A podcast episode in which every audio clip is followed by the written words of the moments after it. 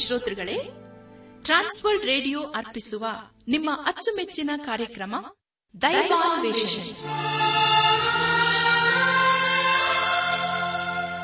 ಪ್ರಿಯ ಬಾನುಲಿ ಮಿತ್ರರೇ ಪ್ರೀತಿ ಸ್ವರೂಪನಾದ ಏಸು ಕ್ರಿಸ್ತನ ಅತಿ ಮಧುರವಾದ ಹೆಸರಿನಲ್ಲಿ ನಿಮ್ಮನ್ನು ವಂದಿಸಿ ಈ ದಿನದ ಪ್ರಸಾರವನ್ನು ಆಲಿಸಲು ಪ್ರೀತಿಪೂರ್ವಕವಾಗಿ ಆಹ್ವಾನಿಸುತ್ತೇವೆ. ದೈವಾನ್ವೇಷಣೆ.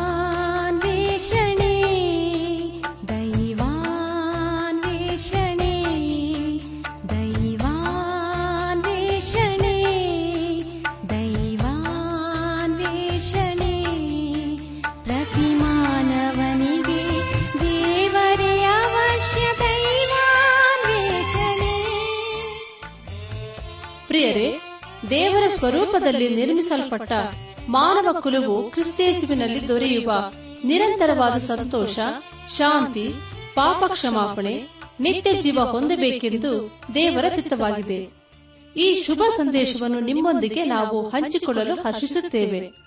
ನಾವೀಗ ಪ್ರಸಾರ ಮಾಡುವ ಸುಮಧೂರ ಗೀತೆ ಹಾಗೂ ದೈವ ಸಂದೇಶವನ್ನು ಆಲಿಸಿ, ನೀವು ಹೊಂದಿಕೊಳ್ಳುವ ಆಶೀರ್ವಾದಗಳನ್ನು ನಮ್ಮೊಂದಿಗೆ ಹಂಚಿಕೊಳ್ಳಬೇಕೆಂದು ವಿನಂತಿಸುತ್ತಾ ಈ ಕಾರ್ಯಕ್ರಮಕ್ಕೆ ಮತ್ತೊಮ್ಮೆ ಸ್ವಾಗತ ಕೋರುತ್ತೇವೆ.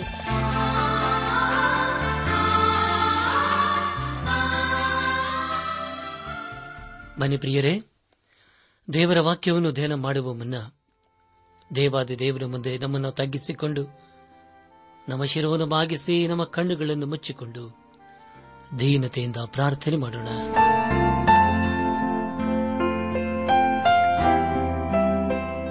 ನಮ್ಮನ್ನು ಬಹಳವಾಗಿ ಪ್ರೀತಿ ಮಾಡಿ ಸಾಕಿ ಸಲಹುವ ನಮ್ಮ ರಕ್ಷಕನಲ್ಲಿ ತಂದೆಯಾದ ದೇವರೇ, ನಿನ್ನ ಪರಿಶುದ್ಧವಾದ ನಾಮವನ್ನು ಕೊಂಡಾಡಿ ಹಾಡಿ ಸ್ತುತಿಸುತ್ತೇವೆ. ನಿನ್ನೆ ನಮ್ಮ ಜೀವಿತ ಕಲವೆಲ್ಲ ಆಸರೆ, ದುರ್ಗವು ಕೋಟೆ ಗುರಾಣಿಯಾಗಿದ್ದುಕೊಂಡು ಅನುದಿನವನ್ನು ನಮ್ಮ ನಡೆಸುತ್ತಾ ಬಂದಿರುವುದಕ್ಕಾಗಿ ದೇವಾ ನಿನ್ನನ್ನು ಕೊಂಡಾಡ್ತೇವೆ. ಕರ್ತನೆ ದೇವಾದ ದೇವರೇ, ಈ ದಿನ ವಿಶೇಷವಾಗಿ ಪರೀಕ್ಷೆಗೋಸ್ಕರ ಸಿದ್ಧವಾಗುತ್ತಿರುವಂತಹ ಎಲ್ಲ ಮಕ್ಕಳನ್ನು ನಿನ್ನ ಸಕ್ಕೊಪ್ಪಿಸುತ್ತವೆ ನೀನವರನ್ನು ಆಶೀರ್ವದಿಸು. ಅವರಿಗೆ ಬೇಕಾದಂತ ಜ್ಞಾನ, ವಿವೇಕ, ತಿಳುವಳಿಕೆ, ಜ್ಞಾಪಕ ಶಕ್ತಿಯನ್ನು ಅನುಗ್ರಹಿಸಿ. ಅವರ ಈ ಒಂದು ಪ್ರಯಾಸದಲ್ಲಿ ಕರ್ತ, ನೀನೆ ಸಬಲತೆ ಜಯವನ್ನು ಕೊಟ್ಟು ನಡೆಸುದೇವ ಅವರು ತಮ್ಮ ಜೀವಿತದಲ್ಲಿ ನಿನ್ನ ವಾಕ್ಯಕ್ಕೆ ವಿಧೇಯರಾಗಿ ಜೀವಿಸಲು ದಯ ತೋರಿಸು. ಈಗ ಕರ್ತನೆ, ಈಗ ನಮ್ಮೆಲ್ಲರ ನಿನ್ನ ಸಗೊಪ್ಪಿಸುತ್ತೇವೆ ಅಪ್ಪ, ನೀನೇ ನಮ್ಮನ್ನು ನಡೆಸು, ಆಶೀರ್ವದಿಸು. ನಮ್ಮ ಜೀವಿತಗಳ ಮೂಲಕ ನೀನು ಮೈಮ ಹೊಂದುದೇವ ಘನ ಮಾನು ಮಹಿಮೆ ನೀನು ಮಾತ್ರ ಸಲ್ಲುವುದಾಗಲಿ. ನಮ್ಮ ಪ್ರಾರ್ಥನೆ ಸ್ತೋತ್ರಗಳನ್ನು ಯೇಸುವಿಗಾಗಿ ಕೇಳು ತಂದೆಯೇ. ಆಮೇನ್.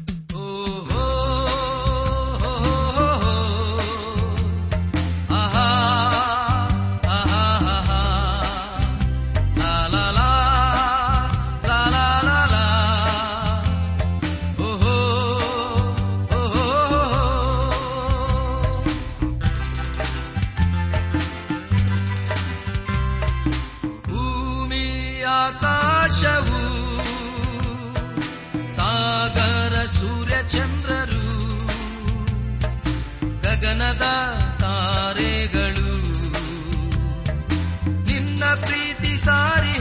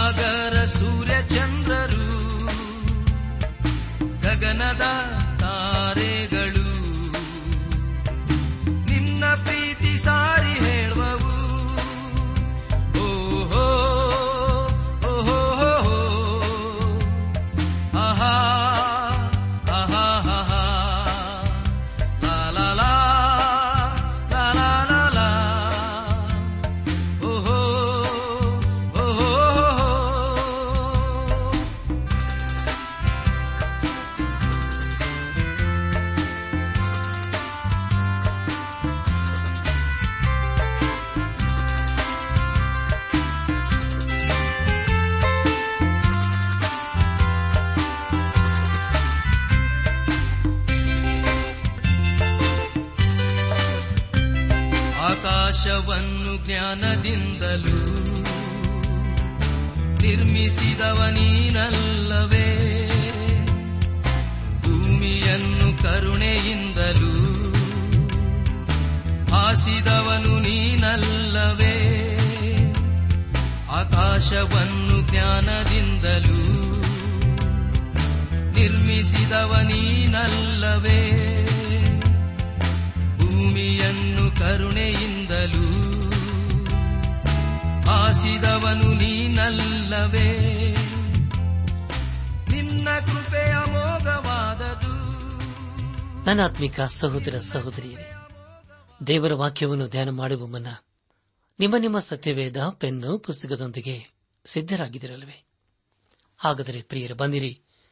ಈ ದಿವಸದಲ್ಲಿ ದೇವರು ನಮಗೇನು ಬೋಧಿಸುತ್ತಾನೋ ಅದನ್ನು ಆಲಿಸಿ, ಆತನ ಜೀವಳ ವಾಕ್ಯಕ್ಕೆ ವಿಧೇಯರಾಗಿ ಜೀವಿಸುತ್ತಾ ಆತನ ಶಿವದಕನ ಪಾತ್ರರಾಗೋಣ. ಕಳೆದ ಕಾರ್ಯಕ್ರಮದಲ್ಲಿ ನಾವು ಇಬ್ರಿಯರಿಗೆ ಬರೆದ ಪತ್ರಿಕೆ ಹನ್ನೊಂದನೇ ಅಧ್ಯಾಯ ಆರರಿಂದ ಹನ್ನೊಂದನೇ ವಚನದವರೆಗೆ ಧ್ಯಾನ ಮಾಡಿಕೊಂಡು ಅದರ ಮೂಲಕ ನಮ್ಮ ನಿಜ ಜೀವಿತಕ್ಕೆ ಬೇಕಾದ ಅನೇಕ ಅನೇಕ ಆತ್ಮೀಕ ಪಾಠಗಳನ್ನು ಕಲಿತುಕೊಂಡು ಅನೇಕ ರೀತಿಯಲ್ಲಿ ಆಶೀರ್ವಿಸಲ್ಪಟ್ಟಿದ್ದೇವೆ. ಧ್ಯಾನ ಮಾಡಿದಂಥ ವಿಷಯಗಳನ್ನು ಈಗ ನೆನಪು ಮಾಡಿಕೊಂಡು ಮುಂದಿನ ವೇದ ಭಾಗಕ್ಕೆ ಸಾಗೋಣ. ನಂಬಿಕೆಯಿಲ್ಲದೆ ದೇವರನ್ನು ಮೆಚ್ಚಿಸುವುದು ಅಸಾಧ್ಯ. ದೇವರ ಬಳಗೆ ಬರುವವನು ದೇವರಿದ್ದಾನೆ. ಮತ್ತು ತನ್ನನ್ನು ಹುಡುಕುವವರಿಗೆ ಪ್ರತಿಫಲವನ್ನು ಕೊಡುತ್ತಾನೆ ಎಂದು ನಂಬುವುದು ಅವಶ್ಯಕ ಎಂಬುದಾಗಿಯೂ ನಂಬಿಕೆಯಿಂದಲೇ ನೋಹನು, ಅದುವರೆಗೆ ಕಾಣದಿದ್ದ ಸಂಗತಿಗಳ ವಿಷಯವಾಗಿ ದೈವೋಕ್ತಿಯನ್ನು ಹೊಂದಿ ಭಯಭಕ್ತಿ ಉಳ್ಳವನಾಗಿ ತನ್ನ ಮನೆಯವರ ಸಂರಕ್ಷಣೆಗೋಸ್ಕರ ನಾವೆಯನ್ನು ಕಟ್ಟಿ ಸಿದ್ಧ ಮಾಡಿದನು ಆದ್ದರಿಂದ ಅವನು ಲೋಕದವರನ್ನು ದಂಡನೆಗೆ ಪಾತ್ರರೆಂದು ನಿರ್ಣಯಿಸಿಕೊಂಡು ನಂಬಿಕೆಯ ಫಲವಾದ ನೀತಿಗೆ ಬಾಧ್ಯನಾದನು ಎಂಬುದಾಗಿಯೂ ನಂಬಿಕೆಯಿಂದಲೇ ಅಬ್ರಹಾಮನು ಕರೆಯಲ್ಪಟ್ಟ ಕೂಡಲೇ ಕರೆದಾತನ ಮಾತನ್ನು ಕೇಳಿ ತಾನು ಬಾಧ್ಯವಾಗಿ ಹೊಂದಬೇಕಾಗಿದ್ದ ಸ್ಥಳಕ್ಕೆ ಹೊರಟು ಹೋದನು. ತಾನು ಹೋಗಬೇಕಾದ ಸ್ಥಳವು ಯಾವುದೆಂದು ತಿಳಿದೇ ಹೊರಟನು. ನಂಬಿಕೆಯಿಂದಲೇ ಅವನು ವಾಗ್ದತ್ತ ದೇಶಕ್ಕೆ ಬಂದಾಗ ಅಲ್ಲಿ ಅನ್ಯ ದೇಶದಲ್ಲಿ ಇದ್ದವನಂತೆ ಡೇರೆಗಳಲ್ಲಿ ಇದ್ದುಕೊಂಡು ಪ್ರವಾಸಿಯಾಗಿ ಬದುಕಿದನು. ಅದೇ ವಾಗ್ದಾನಕ್ಕೆ ಸಹಬಾಧ್ಯರಾಗಿದ್ದ ಈ ಸಾಕನು ಯಾಕೊಬ್ಬನು ಅವನಂತೆಯೇ ಡೇರೆಗಳಲ್ಲಿ ವಾಸಿಸಿದರು ಎಂಬುದಾಗಿಯೂ, ಅವರು ಶಾಶ್ವತವಾದ ಅಸ್ಥಿವಾರಗಳುಳ್ಳ ಪಟ್ಟಣವನ್ನು ಅಂದರೆ ದೇವರ ಸಂಕಲ್ಪಿಸಿ ನಿರ್ಮಿಸಿದ ಪಟ್ಟಣವನ್ನು ಎದುರು ನೋಡುತ್ತಿದ್ದರು ಎಂಬ ವಿಷಯಗಳ ಕುರಿತು ನಾವು ಧ್ಯಾನ ಮಾಡಿಕೊಂಡೆವು. ಧ್ಯಾನ ಮಾಡಿದಂಥ ಎಲ್ಲ ಹಂತಗಳಲ್ಲಿ ದೇವಾದ ದೇವನೇ ನಮ್ಮನ್ನು ನಡೆಸಿದನು. ದೇವರಿಗೆ ಮಹಿಮೆಯುಂಟಾಗಲಿ ಇಂದು ನಾವು ಇಬ್ರಿಯರಿಗೆ ಭಾರತ ಪತ್ರಿಕೆ ಹನ್ನೊಂದನೇ ಅಧ್ಯಾಯ ಹನ್ನೆರಡನೇ ವಚನದಿಂದ ನಮ್ಮ ಧ್ಯಾನವನ್ನು ಮುಂದುವರೆಸೋಣ. ಪ್ರಿಯ ದೇವಜನರೇ, ಮುಂದೆ ಮುಂದೆ ನಾವು ಧ್ಯಾನ ಮಾಡುವಂತಹ ಎಲ್ಲ ಹಂತಗಳಲ್ಲಿ ದೇವರನ್ನು ಆಚರಿಸಿಕೊಳ್ಳೋಣ. ಇಬ್ಬರಿಯರು ಬರೆದ ಪತ್ರಿಕೆ ಹನ್ನೊಂದನೇ ಅಧ್ಯಾಯ ಹನ್ನೆರಡನೇ ವಚನದಲ್ಲಿ ಹೀಗೆ ಓದುತ್ತೇವೆ. ಆದುದರಿಂದ ಮೃತ ಪ್ರಾಯನಾಗಿದ್ದ ಒಬ್ಬನಿಂದ ಆಕಾಶದ ನಕ್ಷತ್ರಗಳಂತೆಯೂ ಸಮುದ್ರ ತೀರದಲ್ಲಿರುವ ಉಸುಬಿನಂತೆಯೂ ಅಸಂಖ್ಯವಾಗಿ ಮಕ್ಕಳು ಹುಟ್ಟಿದರು ಎಂಬುದಾಗಿ. ಪ್ರಿಯ ದೇವಜನರೇ, ಇದೆಲ್ಲ ನಂಬಿಕೆಯಿಂದಲೇ ಆದದ್ದು. ಆದರೆ ಅಬ್ರಹಮ ಹಾಗೂ ಸಾರಳು ದೇವರ ವಾಗ್ದಾನ ಸಂಪೂರ್ಣವಾಗಿ ಅನುಭವಿಸಲು ಸಾಧ್ಯವಾಗಲಿಲ್ಲ. ಹದಿಮೂರನೇ ವಚನದಲ್ಲಿ ಹೀಗೆ ಓದುತ್ತೇವೆ. ಇವರೆಲ್ಲರೂ ವಾಗ್ದಾನದ ಫಲಗಳನ್ನು ಹೊಂದದೆ ಅವುಗಳನ್ನು ದೂರದಿಂದ ನೋಡಿ ಉಲ್ಲಾಸದೊಡನೆ ವಂದಿಸಿ ನಂಬಿಕೆಯುಳ್ಳವರಾಗಿ ಮೃತರಾದರು. ತಾವು ಭೂಮಿಯ ಮೇಲೆ ಪರದೇಶದವರು ಪ್ರವಾಸಿಗಳು ಆಗಿದ್ದೇವೆಂದು ಒಪ್ಪಿಕೊಂಡರು ಎಂಬುದಾಗಿ. ಕರ್ತಲ್ಪ್ರಿಯರಾದವರೇ ನಂಬಿಕೆಯಲ್ಲಿ ನಾವು ನಡೆಯುವಾಗ ನಾವು ಒಂದನ್ನು ಕಲಿಯುತ್ತೇವೆ. ಅದನೆಂದರೆ ನಾವು ಈ ಲೋಕದಲ್ಲಿ ಎಷ್ಟೇ ವರ್ಷಗಳಿದ್ದರೂ ನಾವು ಕೇವಲ ಈ ಲೋಕದಲ್ಲಿ ಪ್ರವಾಸಿಗಳು ಹಾಗೂ ಯಾತ್ರಿಕರು ಆಗಿದ್ದೇವೆ ಎಂಬುದಾಗಿ.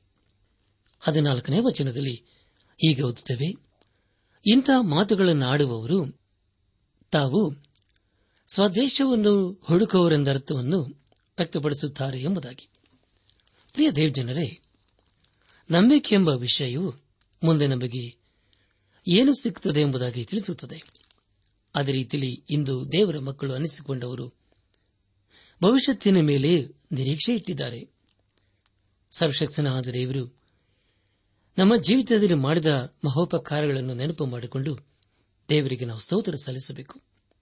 ಆದರೆ ಆಧ್ಯಾತ್ಮಿಕ ವಿಷಯದಲ್ಲಿ ನೋಡುವಾಗ ನಾವು ಈ ಲೋಕದಲ್ಲಿ ಕೇವಲ ಪ್ರವಾಸಿಗಳು ಯಾತ್ರಿಕರು ಆಗಿದ್ದೇವ ವಿಷಯ ವ್ಯಕ್ತವಾಗುತ್ತದೆ. ಅದಕ್ಕೆ ಕಾರಣವೇನೆಂದರೆ ನಾವು ನಂಬಿಕೆಯನ್ನು ಆಧಾರವಾಗಿಟ್ಟುಕೊಂಡು ಉತ್ತಮವಾದಂಥ ಸ್ಥಳಕ್ಕಾಗಿ ಎದುರು ನೋಡುವರಾಗಬೇಕು ಎಂಬುದಾಗಿ. ನಮ್ಮ ಧ್ಯಾನವನ್ನು ಮುಂದುವರೆಸಿ.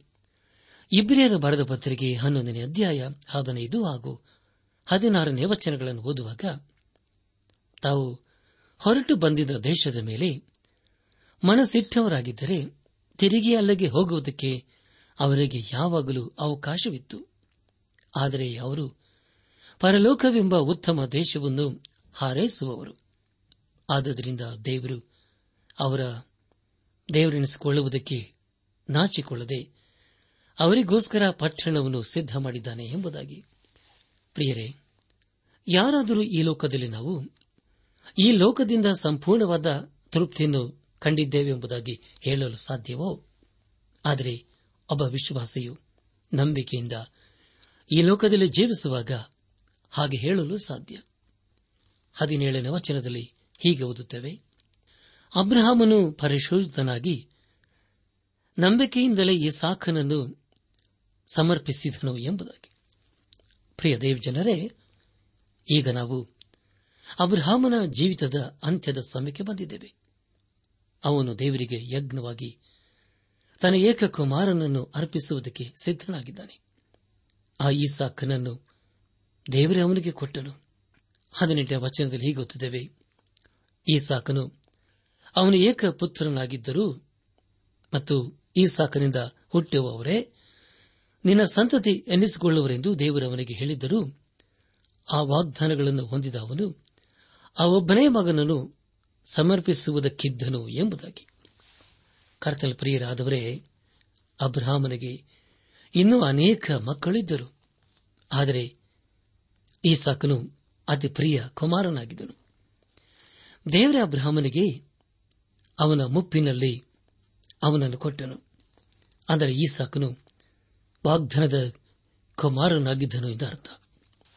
ನಮ್ಮ ಧ್ಯಾನವನ್ನು ಮುಂದುವರೆಸಿ ಇಬ್ಬರಿಯರ ಭಾರತ ಪತ್ರಿಕೆ ಹನ್ನೊಂದನೇ ಅಧ್ಯಾಯ ಹತ್ತೊಂಬತ್ತನೇ ವಚನವನ್ನು ಓದುವಾಗ, ತನ್ನ ಮಗನು ಸತ್ತರು ದೇವರು ಅವನನ್ನು ಬದುಕಿಸ ಸಮರ್ಥನಾಗಿದ್ದಾನೆಂದು ತಿಳಿದುಕೊಂಡನು ಮತ್ತು ಸತ್ತವರೊಳಗಿಂದಲೇ ಜೀವಿತನಾಗಿ ಬಂದವನಂತೆ ಅವನನ್ನು ಹೊಂದಿದನು ಎಂಬುದಾಗಿ. ಪ್ರಿಯರೇ ಆಮೇಲೆ ಗಮನಿಸಿ. ಅಬ್ರಾಹ್ಮನು ಮುದುಕನಾಗುವವರೆಗೆ ಕಾದಿದ್ದು, ಆ ವಯಸ್ಸಿನಲ್ಲಿ ಈ ಸಾಕನನ್ನು ಪಡೆದದಲ್ಲದೆ ಅವನನ್ನು ಯಜ್ಞವಾಗಿ ಸಮರ್ಪಿಸುವುದಕ್ಕೆ ಒಪ್ಪಿಕೊಳ್ಳಲಿಲ್ಲ ಪ್ರಾರಂಭದಲ್ಲಿ.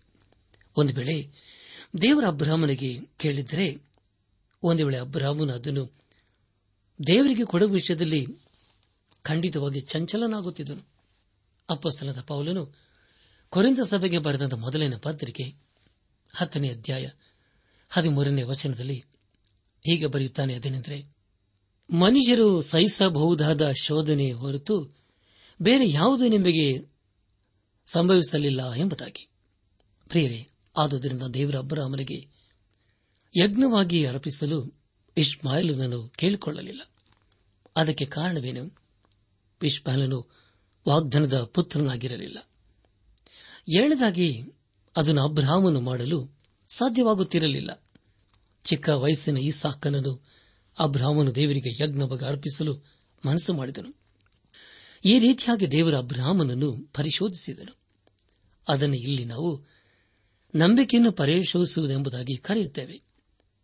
ಸರ್ವಶಕ್ತನಾದ ದೇವರ ಅಬ್ರಾಹ್ಮನಿಗೆ ಕಾನಾನಿನ ವಿಷಯದಲ್ಲಿ ವಾಗ್ದಾನ ಮಾಡಿದನು. ಆದರೆ ಅವನು ಅಲ್ಲಿಗೆ ಹೋಗಲು ಸಾಧ್ಯವಾಗಲಿಲ್ಲ. ಆದರೆ ದೇವರ ಅವನು ಕಾದೇಶಿನ ದೇಶದಲ್ಲಿರುವಾಗಲೇ, ಅಂದರೆ ಊರ್ ಪಟ್ಟಣದಲ್ಲಿರುವಾಗಲೇ ಕರೆದನು.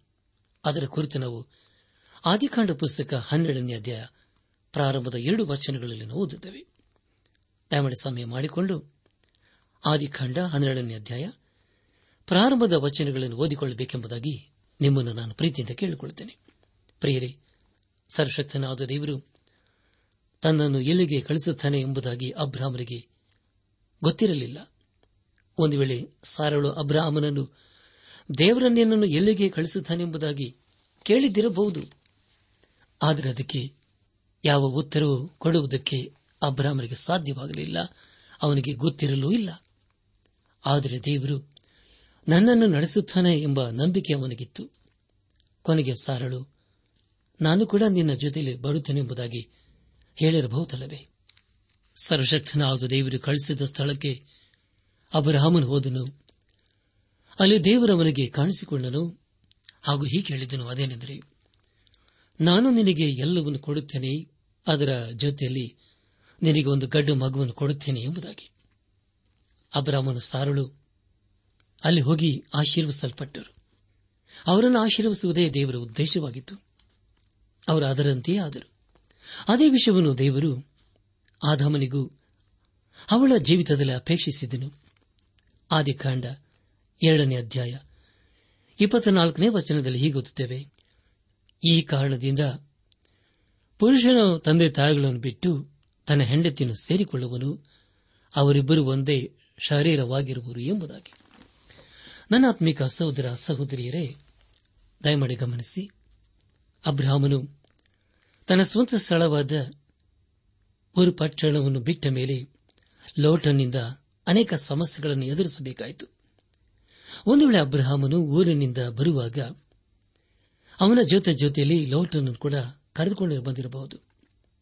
ದೇವರು ಸೌದೋಮ್ ಗೌಮರನ್ನು ನಾಶಪಡಿಸುವ ವಿಷಯದಲ್ಲಿ ಅಬ್ರಹಾಮನು ಸಂತೋಷಪಡಲಿಲ್ಲ ಹಾಗೂ ಇಷ್ಟಪಡಲಿಲ್ಲ. ಆದರೆ ದೇವರು ಅವನಿಗೆ ದೃಢಪಡಿಸಿದನು. ಅದೇನೆಂದರೆ, ನಾನು ಮಾಡುವ ಎಲ್ಲಾ ವಿಷಯಗಳಲ್ಲಿ ಅದು ನೀತಿಯಿಂದ ಕೂಡಿರುತ್ತದೆ ಎಂಬುದಾಗಿ. ಹಾಗೂ ಸಾರಳೆಗೆ ದೇವರು ಹೇಳಿದ್ದೇನೆಂದರೆ, ನಾನು ನಿನಗೆ ಒಂದು ಗಂಡು ಮಗನನ್ನು ಕೊಡುತ್ತೇನೆ ಎಂಬುದಾಗಿ. ಅಬ್ರಾಹ್ಮನ ಹಾಗೂ ಸಾರಳ ಕುಟುಂಬವು ಒಂದು ಮಾದರಿ ಕುಟುಂಬವಾಗಿತ್ತು. ಅಬ್ರಾಹ್ಮನು ನಂಬಿಕೆಯಿಂದ ದೇವರನ್ನು ಆರಾಧನೆ ಮಾಡಿದನು. ರೋಮಪುರ ಸಭೆಗೆ ಬರೆದಂತ ಪತ್ರಿಕೆ, ನಾಲ್ಕನೇ ಅಧ್ಯಾಯ, ಮೂರನೇ ವಚನದಲ್ಲಿ ಹೀಗೆ ಓದುತ್ತೇವೆ. ಅದನೆಂದರೆ, ಅಬ್ರಹಾಮನು ದೇವರನ್ನು ನಂಬಿದನು, ಆ ನಂಬಿಕೆ ಅವನ ಲೆಕ್ಕಕ್ಕೆ ನೀತಿ ಎಂಬುದಾಗಿ ಎಣಿಸಲ್ಪಟ್ಟಿತು ಎಂಬುದಾಗಿ. ದೇವರಿಗೆ ಸ್ತೋತ್ರವಾಗಲಿ. ಇಲ್ಲಿವರೆಗೂ ನಾವು ಅಬ್ರಹಾಮನ ನಂಬಿಕೆ ಕುರಿತು ತಿಳ್ಕೊಂಡೆವು, ಈಗ ನಾವು ಈಸಾಕನ ನಂಬಿಕೆ ಕುರಿತು ತಿಳ್ಕೊಳ್ಳೋಣ. ಇಬ್ರಿಯರ್ ಬರೆದ ಪತ್ರಿಕೆ ಹನ್ನೊಂದನೇ ಅಧ್ಯಾಯ ಇಪ್ಪತ್ತನೇ ವಚನವನ್ನು ಓದುವಾಗ ನಂಬಿಕೆಯಿಂದಲೇ ಈ ಸಾಕನು ಯಾಕೋಬನನ್ನು ಸಾವುನನ್ನು ಆಶೀರ್ವದಿಸಿದಾಗ ಮುಂದೆ ಸಂಭವಿಸಬೇಕಾದ ಸಂಗತಿಗಳನ್ನು ಸೂಚಿಸಿದನು ಎಂಬುದಾಗಿ. ಕರ್ತನ ಪ್ರಿಯರಾದವರೇ, ಅಬ್ರಹಾಮನ ವಿಷಯದಲ್ಲಿ, ಸತ್ಯವಿಧದಲ್ಲಿ ಅನೇಕ ವಿಷಯಗಳ ಕುರಿತು ಬರೆಯಲಾಗಿದೆ. ಆದರೆ ಈ ಸಾಕನ ವಿಷಯದಲ್ಲಿ ಅಷ್ಟಾಗಿ ಬರೆದಿಲ್ಲ. ಈ ಸಾಕನ ವಿಷಯದಲ್ಲಿ ನಾವು ಏನು ಹೇಳುವುದು ಪ್ರಿಯರೇ? ಈ ಸಾಕನು ನಂಬಿಕೆ ವಿಷಯದಲ್ಲಿ ಇಷ್ಟಪಟ್ಟವನು ಎಂಬುದಾಗಿ ಕರೆಯಲಾಗುತ್ತದೆ.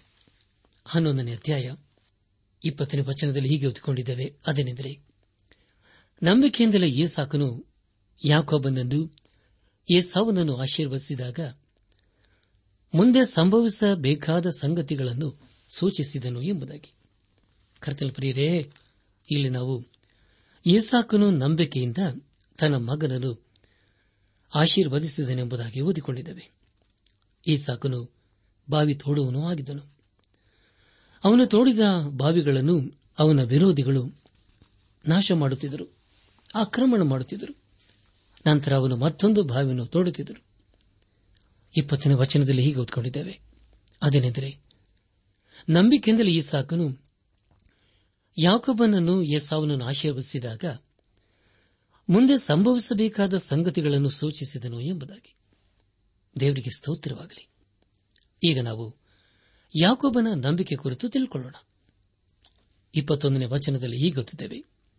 ಯಾಕೊಬ್ಬನು ತಾನು ಸಾಯುತ್ತಿರುವಾಗ ನಂಬಿಕೆಯಿಂದಲೇ ಯೋಸೆಫನ ಮಕ್ಕಳಿಬ್ಬರನ್ನು ಆಶೀರ್ವದಿಸಿದನು.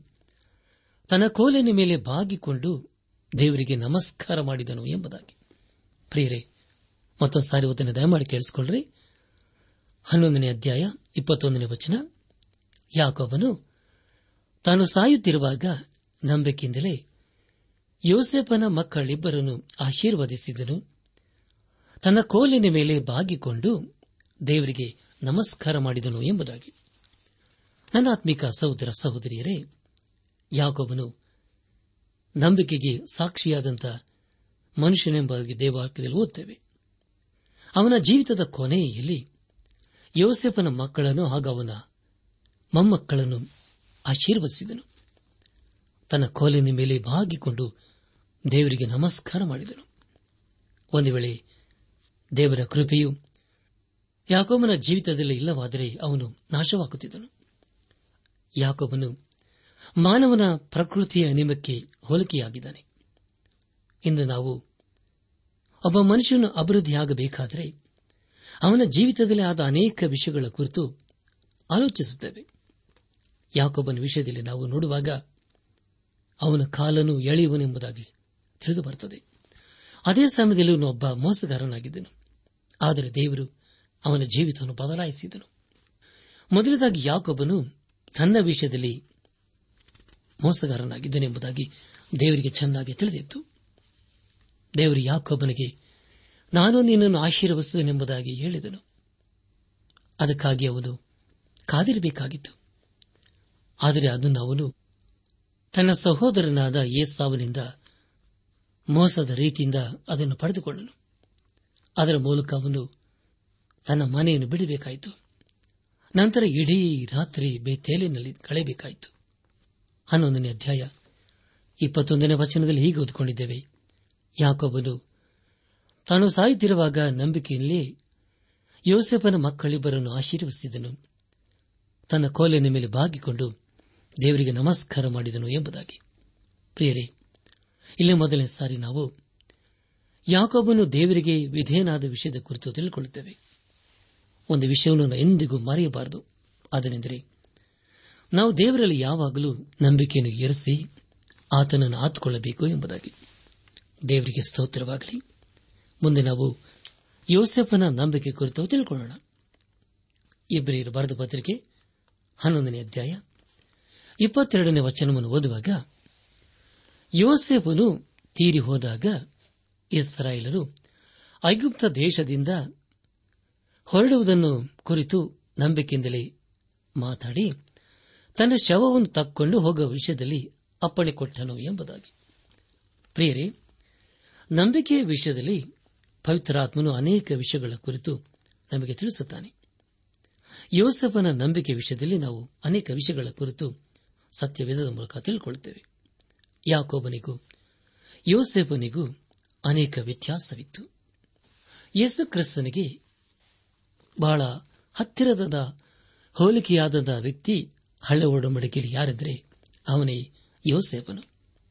ಯೋಸೆಫನು ಕೂಡ ತನ್ನ ತಂದೆಗೆ ಅದೇ ಪ್ರಿಯ ಕುಮಾರನಾಗಿದ್ದನು ಯೋಸೆಫನು ಎಲ್ಲಾ ಸಮಯದಲ್ಲಿ ತನ್ನ ತಂದೆಗೆ ವಿಧೇಯನಾದನು. ಯೇಸುಕ್ರಿಸ್ತನು ಕೂಡ ಎಲ್ಲಾ ಸಮಯಗಳಲ್ಲಿ ತನ್ನ ಪರಲೋಕದ ತಂದೆಗೆ ವಿಧೇಯನಾದನು. ಯೋಹಾನ ಬರೆದ ಸುವಾರ್ತೆ ಮೊದಲನೇ ಅಧ್ಯಾಯ ಹನ್ನೊಂದನೇ ವಚನದಲ್ಲಿ ಹೀಗೆ ಓದುತ್ತೇವೆ. ಆತನು ತನ್ನ ಸ್ವಾಸ್ಥ್ಯಕ್ಕೆ ಬಂದನು, ಆದರೆ ಸ್ವಂತ ಜನರು ಆತನನ್ನು ಅಂಗೀಕರಿಸಲಿಲ್ಲ ಎಂಬುದಾಗಿ.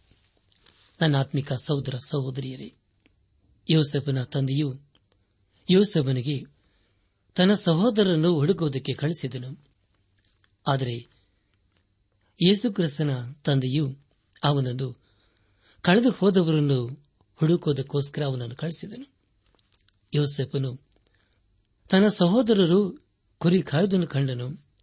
ಆದರೆ ಯೇಸುಕ್ರಿಸ್ತನು ಹುಟ್ಟಿದಾಗ ಕುರುಬರು ರಾತ್ರಿಯಲ್ಲಿ ಆತನನ್ನು ಕಂಡುಕೊಂಡರು. ಯೋಸೆಫನ ಸಹೋದರರು ಅವನನ್ನು ಹಾಸ್ಯ ಮಾಡಿದರು.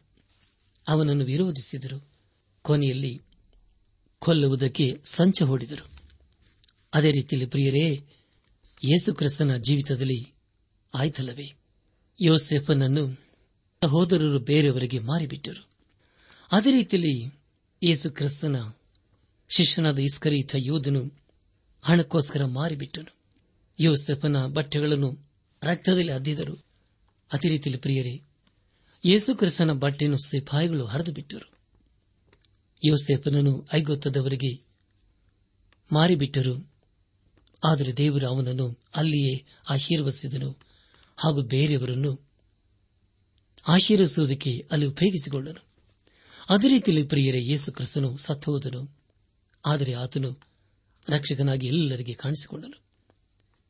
ಯೋಸೆಫನು ಬೇರೆಯವರಿಗೆ ಆಹಾರವನ್ನು ಕೊಟ್ಟನು. ಆದರೆ ಯೇಸುಕ್ರಿಸ್ತನು ಜೀವದ ರೊಟ್ಟಿಯಾಗಿದ್ದನು. ಯೋಸೆಫನಿಗೆ, ಐಗುಪ್ತದಲ್ಲಿ ಒಬ್ಬ ಅನ್ಯಳು ಹೆಂಡತಿಯಾದಳು. ಆದರೆ ಯೇಸುಕ್ರಿಸ್ತನು ಇಡೀ ಲೋಕವನ್ನು ತನ್ನ ಜನರಾಗುವುದಕ್ಕೆ ಕರೆತನಲ್ಲವೇ ಯೋಸೆಫನು ಐಗುಪ್ತದಲ್ಲಿ ತನ್ನ ಸಹೋದರರಿಗೆ ತನ್ನ ಪರಿಚಯ ಮಾಡಿಕೊಂಡನು. ಯೇಸು ಕ್ರಿಸ್ತನು ಅದೇ ರೀತಿಯಲ್ಲಿ ಎಲ್ಲರಿಗೂ ತನ್ನನ್ನು ತಾನು ಪ್ರಕಟಿಸಿಕೊಂಡನು. ಮತ್ತೊಂದು ವಿಷಯದ ಕುರಿತು ನಾವು ತಿಳಿದಿರಬೇಕು, ಅದನೆಂದರೆ ದೇವರು ಯೋಸೆಫನಿಗೆ ಕೊಟ್ಟ ಕನಸಿನಲ್ಲಿ ಅವನು ನಂಬಿಕೆ ಇಟ್ಟನು ಅದರ ಮೂಲಕ ಅವನು ಐಗುಪ್ತದಲ್ಲಿ ದೇವರಿಂದ ಆಶೀರ್ವಿಸಲ್ಪಟ್ಟನು. ನಂಬಿಕೆಂಬ ವಿಷಯ ಅವನ ಜೀವಿತದಲ್ಲಿ ಅದ್ಭುತ ಕಾರ್ಯವನ್ನು ಮಾಡಿತು. ಅವನ ಜೀವಿತದ ಕೊನೆಯಲ್ಲಿ ಐಗುಪ್ತದಲ್ಲಿ ತೃಪ್ತಿಯನ್ನು ಸಂತೋಷವನ್ನು ಕಂಡನು. ಆದರೆ ಅವನ ಜನರ ಮೂಲಕ ಅದನ್ನು ಕಾಣಲು ಸಾಧ್ಯವಾಗಲಿಲ್ಲ. ಈ ಸಂದೇಶವನ್ನು ಆಲಿಸುತ್ತಿರುವ ನನ್ನ ಆತ್ಮಿಕ ಸಹೋದರ ಸಹೋದರಿಯರೇ, ನಾವು ದೇವರು ನಂಬುವಾಗ ನಮ್ಮ ಜೀವಿತದಲ್ಲಿ ಅದ್ಭುತಗಳಾಗ್ತದೆ. ನಾವು ದೇವರು ನಂಬುವಾಗ ಆಶೀರ್ವಿಸಲ್ಪಡ್ತೇವೆ. ಅದನ್ನೇ ನಾವು ಅನೇಕ ಭಕ್ತರ ಜೀವಿತದಲ್ಲಿ ನಾವು ಕಂಡಿದ್ದೇವೆ. ನಾವು ದೇವರು ನಂಬುವಾಗ ದೇವರು ನಮ್ಮನ್ನು ಆಶೀರ್ವಿಸಲು ಸಿದ್ದನಾಗಿದ್ದಾನೆ ಆದನ್ನ ಪ್ರಿಯ ದೇವಜನರೇ ನಾವು ಹಿಂದೆ ಯೇಸು ಕ್ರಿಸ್ತನ್ ನಂಬಿ ಆತನ ಮಾರ್ಗದಲ್ಲಿ ನಾವು ಜೀವಿಸುತ್ತಾ ಆತನ ನಮ್ಮ ಜೀವಿತ ಸಮರ್ಪಿಸಿಕೊಂಡು ಆತನ ಆಶೀರ್ವಾದಕ್ಕೆ ಪಾತ್ರರಾಗೋಣ. ಹಾಗಾಗುವಂತೆ ತಂದೆಯಾದ ದೇವರು, ಯೇಸು ಕ್ರಿಸ್ತನ ಮೂಲಕ ನಮ್ಮೆಲ್ಲರನ್ನು ಆಶೀರ್ವದಿಸಿ ನಡೆಸಲಿ.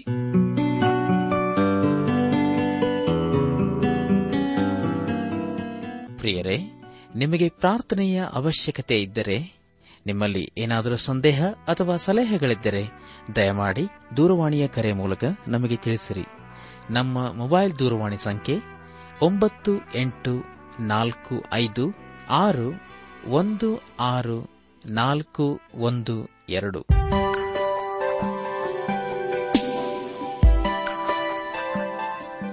ನನ್ನ ಆತ್ಮಿಕ ಸಹೋದರ ಸಹೋದರಿಯರೇ, ಇಂದು ದೇವರು ನಮಗೆ ಕೊಡುವ ವಾಗ್ದಾನ ನಿನ್ನ ಭೂಯಾತ್ರೆಯ ಚಿಂತೆಯನ್ನು ಯಹೋವನಿಗೆ ವಹಿಸಿಬಿಟ್ಟು ಭರವಸೆದಿಂದಿರು. ಆತನೇ ಅದನ್ನು ಸಾಗಿಸುವನು. ಕೀರ್ತನೆ ಮೂವತ್ತೇಳು, ಐದು.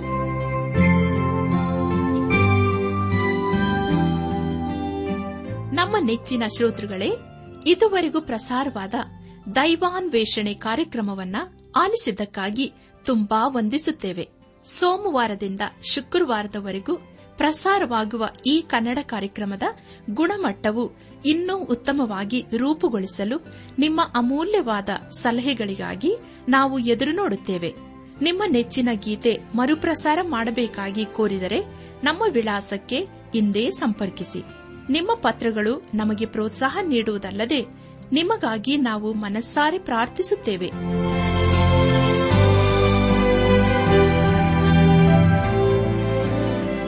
ನಮ್ಮ ವಿಳಾಸ ದೈವಾನ್ ವೇಷಣೆ ಟ್ರಾನ್ಸ್ ವರ್ಲ್ಡ್ ರೇಡಿಯೋ ಇಂಡಿಯಾ, ಟಪಾಲು ಸಂಖ್ಯೆ ನಾಲ್ಕು ಮೂರು ಎರಡು ಸೊನ್ನೆ, ಬೆಂಗಳೂರು ಐದು ಆರು ಸೊನ್ನೆ ಸೊನ್ನೆ ನಾಲ್ಕು ಮೂರು.